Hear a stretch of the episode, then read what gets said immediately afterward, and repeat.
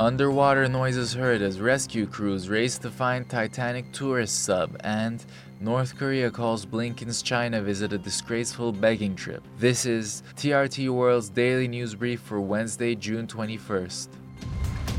The US Coast Guard has confirmed early that rescue teams looking for the missing Titanic sub detected underwater noises in the search area, where the craft went missing two days earlier. Authorities in the US and Canada are racing against the clock to locate the vessel that was carrying people to see the Titanic wreckage site in the North Atlantic Ocean. When it went missing, the sub had 96 hours of additional oxygen available.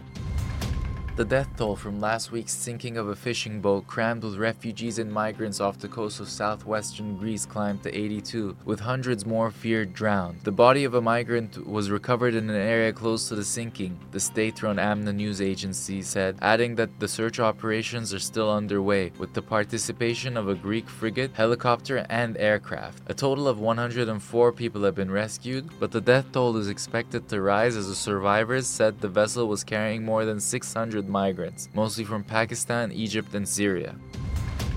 A riot at a women's prison in Honduras has killed at least 41 women, most of them burned to death in violence linked to gang activity, authorities said. Most victims were burned, but there were also reports of inmates shot at the prison in Tamara, about 48 kilometers northwest of the Honduran capital, said Yuri Mora, the spokesperson of Honduras National Police Investigation Agency. At least seven female inmates were being treated at another hospital for gunshot and knife wounds, employees there said.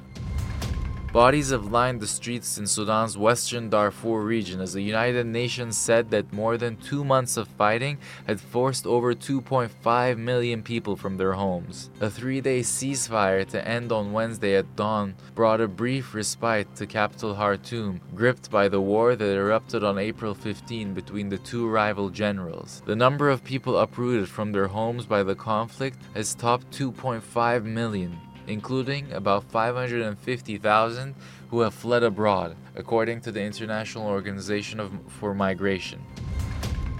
And finally, North Korea has criticized U.S. Secretary of State Antony Blinken's recent visit to Beijing as a begging trip to ease tensions in what it called a policy failure to pressure China. At one of the most significant US China exchanges since US President Joe Biden took office, Blinken and Chinese President Xi Jinping met and agreed to stabilize their intense rivalry so it did not veer into conflict.